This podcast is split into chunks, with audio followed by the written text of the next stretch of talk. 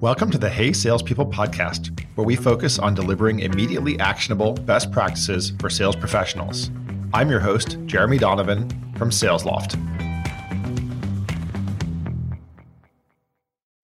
Hey, salespeople. Today it is my great pleasure to welcome Greg Casale to the show. Welcome, Greg. Thanks, Jeremy. Great to be here.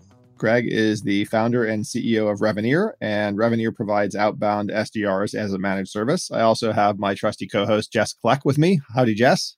Hey, Jeremy. Thanks for having me back as always.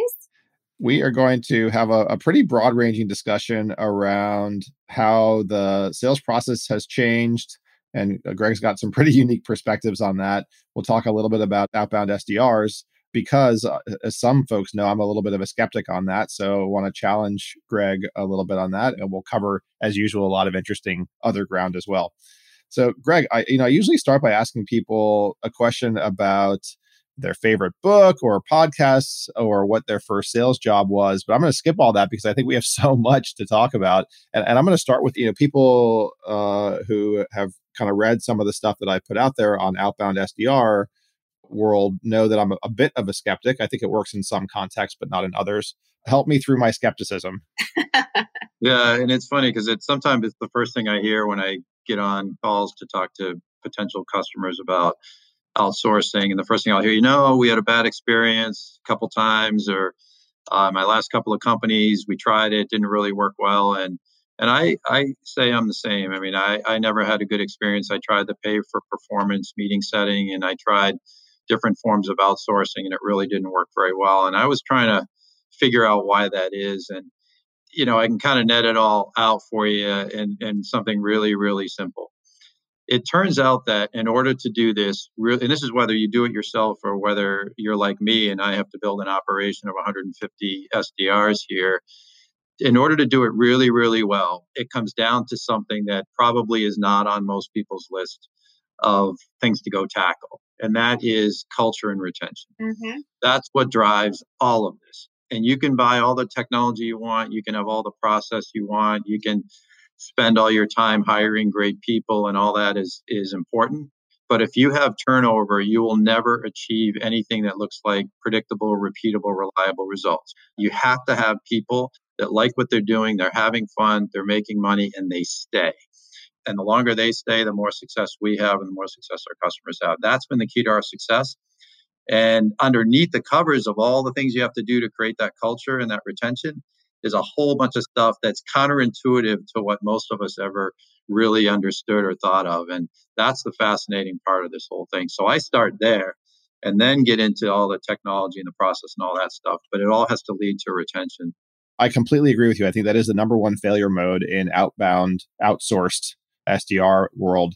So, what, what are some of the things that you do to focus on hiring and retaining those people? Yeah, well, I think the first thing is the profile of who thrives in these organizations today is very different than what it was even 10 years ago because of the way these organizations, these SDR operations uh, should be run today and the way they are run in the good places, which is heavy focus on process, heavy focus on technology and training you need a certain kind of person that gravitates to that and thrives in that. And you think about, well, what is that person? What kind of person gravitates to process? What kind of person gravitates to CRM? What kind of person gravitates to metrics, performance? It's not who we all thought of was the sales rock star. The sales rock star was, well, get out of my way. Let me do it my way. I'll get results for you. Don't ask me how I do it. Just get out of my way. Well, that's great if you're a startup and you need to hire your first two or three salespeople, right? Get out of their way, let them have success. But what if you're scaling to 12 or 24 or 150 like I have SDRs?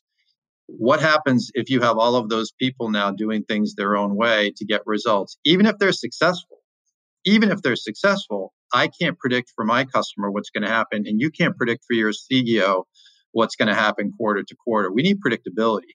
The only way to build predictability is to have people that are compliant in the system that we create, which means they're following the same process, they're measured the same way, and we can optimize and move them in one direction.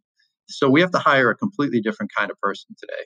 It's more of an analytical, process driven person, a good listener rather than a big talker. And this is something you want to find in your interview process.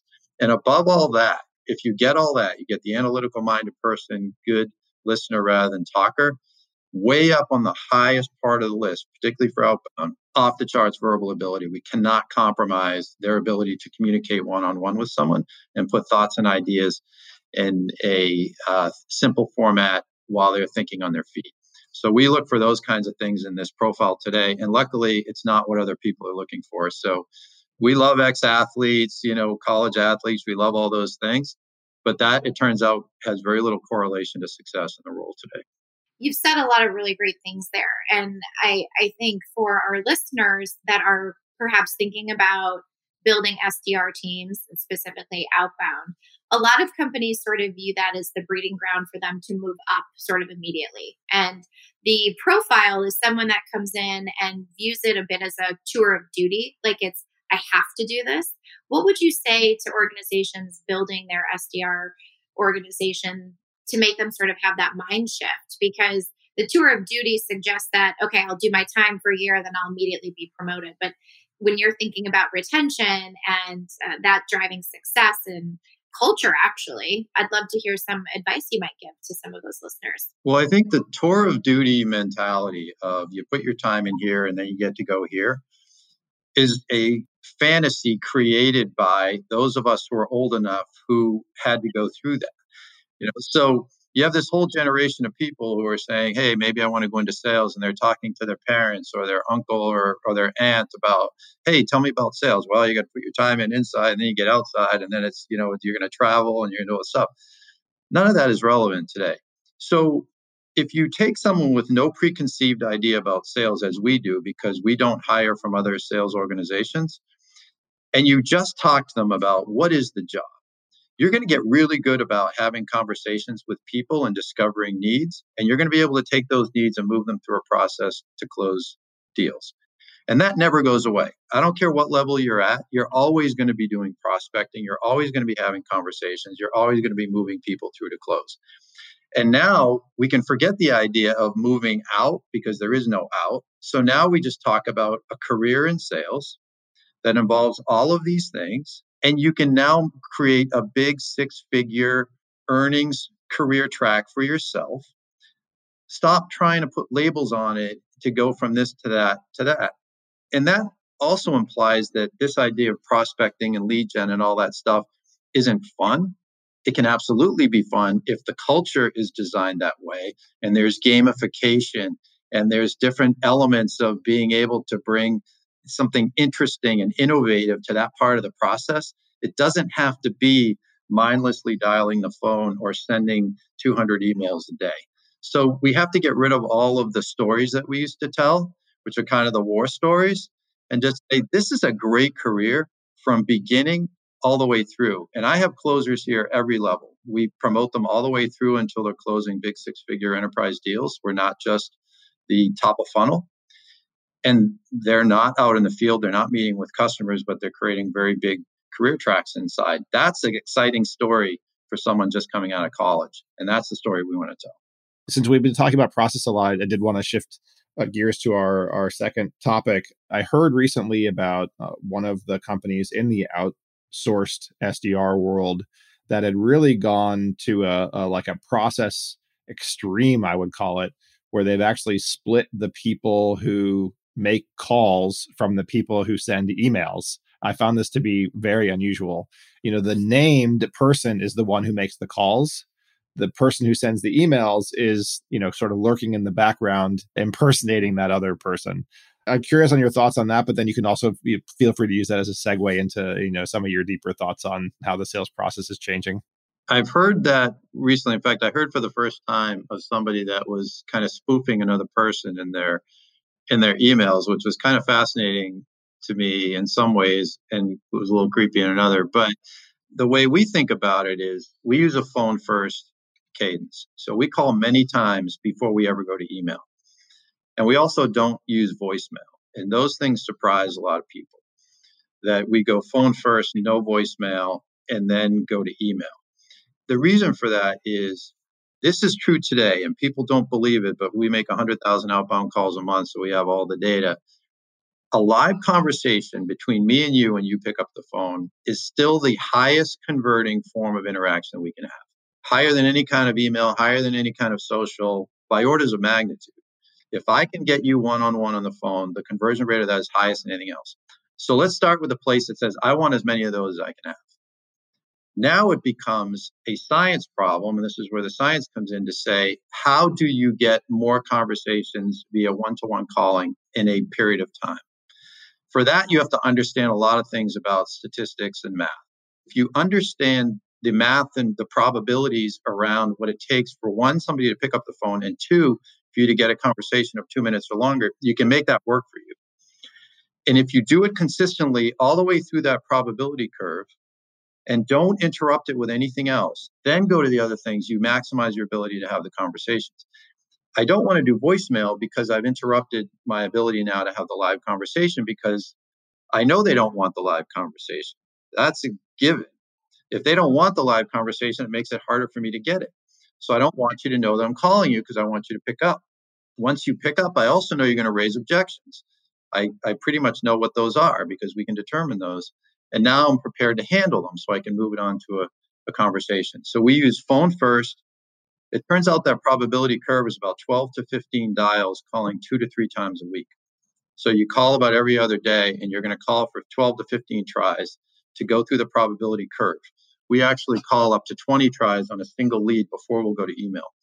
And then we'll go to our sequences. And this is all done by the same rep. So they're going through their call sequence and then they're going through their email sequence, uh, again with with no voicemail in between. We are fanatical about doing that across the, the entire team, doing it the same way at the same time. This is important too. There's times of day for calling and there's times of day for your emailing and your social. But the call blocks need to be the same by team because when I look at connect and conversation rates, I want to know that they happened at the same time of day.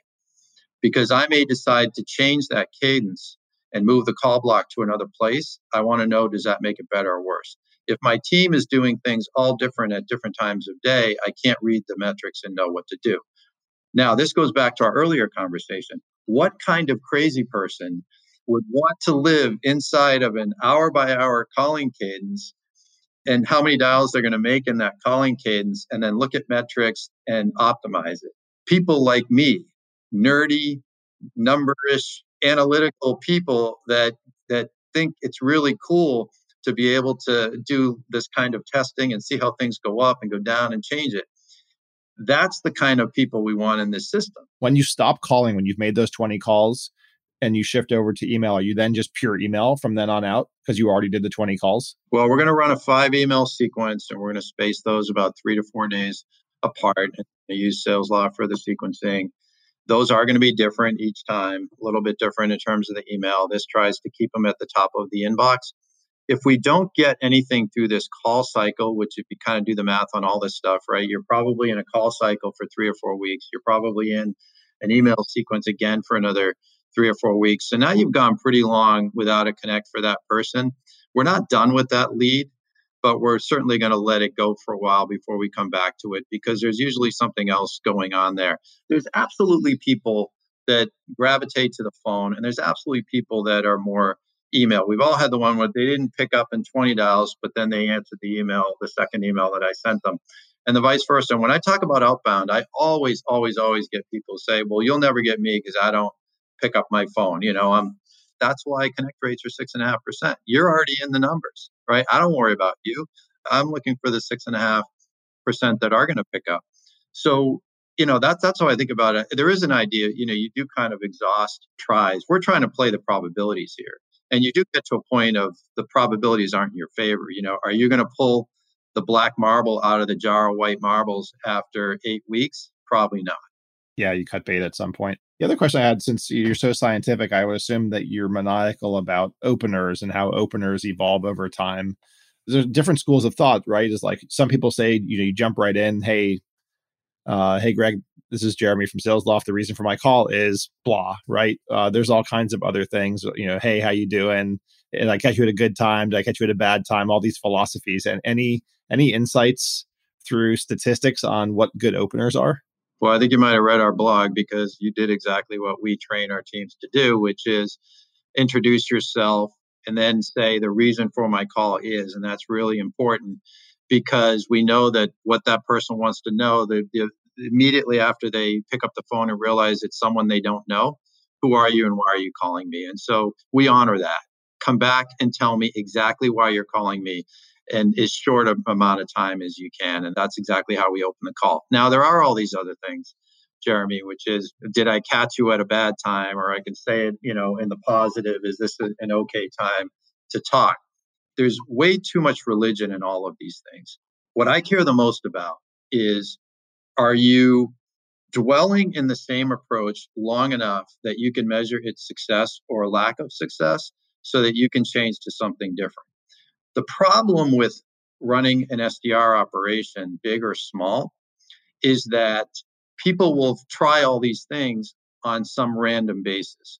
So, in other words, if I had success saying, Did I catch you at a bad time on a call yesterday? I may have convinced myself that this is it for the next two weeks. It may not be viable at all. And now I multiply that by 6, 12, 18 reps, and all of a sudden I have something I can't make sense of. What I care the most about is consistency. So I never get into religious wars. Like even if somebody says, "Hey, why wouldn't you leave a voicemail? You're already on the phone." I'm like, "Okay, leave voicemail. I don't care, but make sure everybody does the exact same thing every time. So now you can measure it and you can tell me what it would be with voicemail. And then I would say try it without voicemail and see if it goes up or down. Create your own testing and figure out what it is. It's not about whether my opening is better than yours. I picked one that I think works really well, and I make sure everybody is doing it the same way. Now, let's keep in mind too, as people progress in this role as SDR, we give them more leeway to use instincts and things like that. And that's only fair. You're not going to take someone who's been doing this for a year and have them under such strict guidelines. But when you're ramping a team, particularly from new people, through that first 90 days, six months, it's very, very important that you have enough structure that you can look at what's working and what's not and make the right changes there. Brilliant. You just mentioned new people also, which made me think about hiring right now when we're just hiring people who never come in the office, never, right? They have to, they train remotely. Has your ramp time, success rate, you know, have, have these things changed as you've had to hire people who, you know, you may never have even met face to face? I know Jess runs a team and you probably have hired a few people lately that uh, you have probably not met face to face yet either. Yeah, we did for the first time. We had teams, and we bring on 10 to 12 or more people a month uh, on teams. We have a, a, training program, runs about 10 days here. Uh, we have a big training center and all that stuff. So all of a sudden it was scramble. How do we do this remotely? And my training team did a really good job of doing that. And we had our first teams go through 100% remote. They interviewed remotely, they were hired remotely, and they were trained remotely. We didn't see any degradation in performance. In fact, they were able to ramp just as quickly. We measure time to first demo as a key metric for us. There's time, there's dials to first demo. So that kind of tells us how quickly everyone on the team kind of gets there. But the needs that they had in order to make that happen are different. So the needs that a team has when they're in our floor are different when they just come out of training and are, and are starting to do the job versus if I take that team of four and not only is the team remote, but each person is remote from the rest of their team. So we had to replicate that team experience, meaning they had time in the day when they were on joint blocks with their team and with their coach. And so we created that, structured that throughout the day. Uh, we had live calling blocks where everyone is calling while they're on a Zoom. And then when somebody has a conversation, the rest of the people are muting so they can hear that conversation, which replicates what happens at the table. Now, for us, we also wanted to replicate the experience of being on a big floor because that creates this idea of shared experience and energy and things like that. So then we started to create through our gamification platform contests throughout the day from team to team. And we use a product called Draft Sales for that. And this allows us to um, either individual by individual or team to team create spot contests they can be created by the reps if they want ad hoc. And it could be, hey, I'm going to challenge you to a conversation battle, or I'm going to challenge you to dials or meetings from now through the end of the day. Or as a manager, I'll create a contest that finishes on Friday for a $100 gift card. And then we all get together on Friday at four o'clock, as we do every week. And we look at all the winners and we pay out on Venmo. So we had to create remotely this experience that you are part of a team, number one, but you're also part of a floor and part of Reveneer.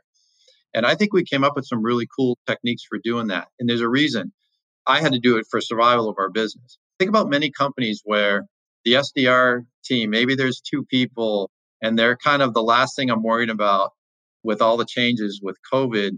And now you have these these poor folks who are sort of isolated at home. No one's really checking in on them. They're expected to make the same dials, which is very difficult. And they're just sort of being left. And I got these calls from colleagues saying, Hey, Greg, how are you guys doing it? Because I moved three people home and the whole thing fell apart. It takes a lot of work and it takes a lot of attention to creating that kind of engagement throughout the day. And it turns out, forget COVID, we should have been doing this all along. Yeah. So now we're better off because now we know how to do it without the office. I'm interested to know have your retention rates gone up or stayed the same? The gamification is really cool. I, I actually think we should do something like that. We did a lot in the beginning of COVID of like the team jeopardies and the team, you know, and then everyone got Zoom fatigue. yeah. Now we're kind of in this space, but I think specifically for SDRs, uh, it is such a they feed off one another's energy so much more than any other role. So, what's the retention like now? Well, it, I mean, retention is interesting. I mean, the biggest impact on retention is the economic environment around you, right? I mean, we've we've all enjoyed this kind of you know kind of boom economy, and particularly in sales, and it was hard to get people and all that. So I think the real hard job of retention was, you know, I know here in Boston, I mean, we have Facebook and Google and Amazon, you know, right down the street, which are like giant Hoover vacuums for, you know, for anybody coming out of college, and you know, we've been really lucky at Reveneer. We typically run about 95% or better annually. We've won Inc. Magazine Best Workplace uh, the last two years, Boston Globe, we're number 12, and, and Inc. 5000 fast growing companies. So it's a place that people want to come to. And when they look at our environment, when you walk in, you kind of get the sense that this is not a boiler room, this is not churn and burn. So we, you know, we didn't have retention issues there, but we worked hard on it. Now you come to COVID and COVID in some ways made it easier for retention because let's face it, I mean, you know, a lot of jobs were going away and some of the biggest jobs were BDRs. I mean, the number of companies that just ditched their BDR, SDR operations blows me away. I mean, that was happening everywhere. So I don't think that part of it was an issue. But I think the way, you know, for us, there's two kinds of people in this role. One kind of person might want to do it as a lone wolf, kind of working alone, and they may like that. We were hiring the kind of people that saw this operation either on on videos online or you know and said I want to be a part of that right? I want to be a part of the floor and I like the energy and all that stuff. To hire that person and then say but now you're going to work at your kitchen table was a big challenge. And we do see turnover there. If they hired because of what they saw when they came in they were hired because of what they saw and then all of a sudden that changed they might end up saying, I don't think sales is for me, when really what they're saying is, I don't think doing sales alone is for me. And there's a lot of people who feel that way. It's a really hard job to do by yourself, particularly if you're doing the SDR function, which is why we have an obligation to make it not be isolated. We have an obligation to make it as a team. You mentioned coaches earlier who are, um, you know, helping your your team advance is it the managers that are the coaches or do you actually have a separate coaching slash enablement role that are super experts in uh, in the process that's being implemented? So every team has a sales development manager that's a true manager that's responsible for the team on a day-to-day basis. But then we also have a full-time training and coaching staff that brings the team through training and then they will when called upon by the sdm manager on a one-to-one basis will provide additional coaching because everyone's needs after training are different. Some people have needs um, around creating conversations. Some have needs around closing for meetings or whatever it might be. We create a customized you know boosters for that. Or some people need help with their speech. So then we have speech analytics. We'll send them back for that so I guess to answer your question, there's a manager responsible for the day to day, and then there is a coach assigned to the team for additional uh, training. And, and you just opened up the last question that I was curious about, which is the speech analytics clinics. Can you just tell us a little bit about what tools you're using there and and how you use that? Yeah, we really like Orai for training Orai uh, for training. It's a uh, easy to use mobile app that you can um, kind of put on the phone, and it's as simple as as pushing a big red button and speaking into it, and you will get the speech analytics back. It will show how clean your speech is. It will show pace of speech and energy level. And so we'll use that both in role playing and also for kind of one on one exercises like talk for 60 seconds about a trip you took or something like that. And then we'll get into describing products with it, recording. We're using Gong as well, um, but we don't use it in production. We use it for training uh, purposes.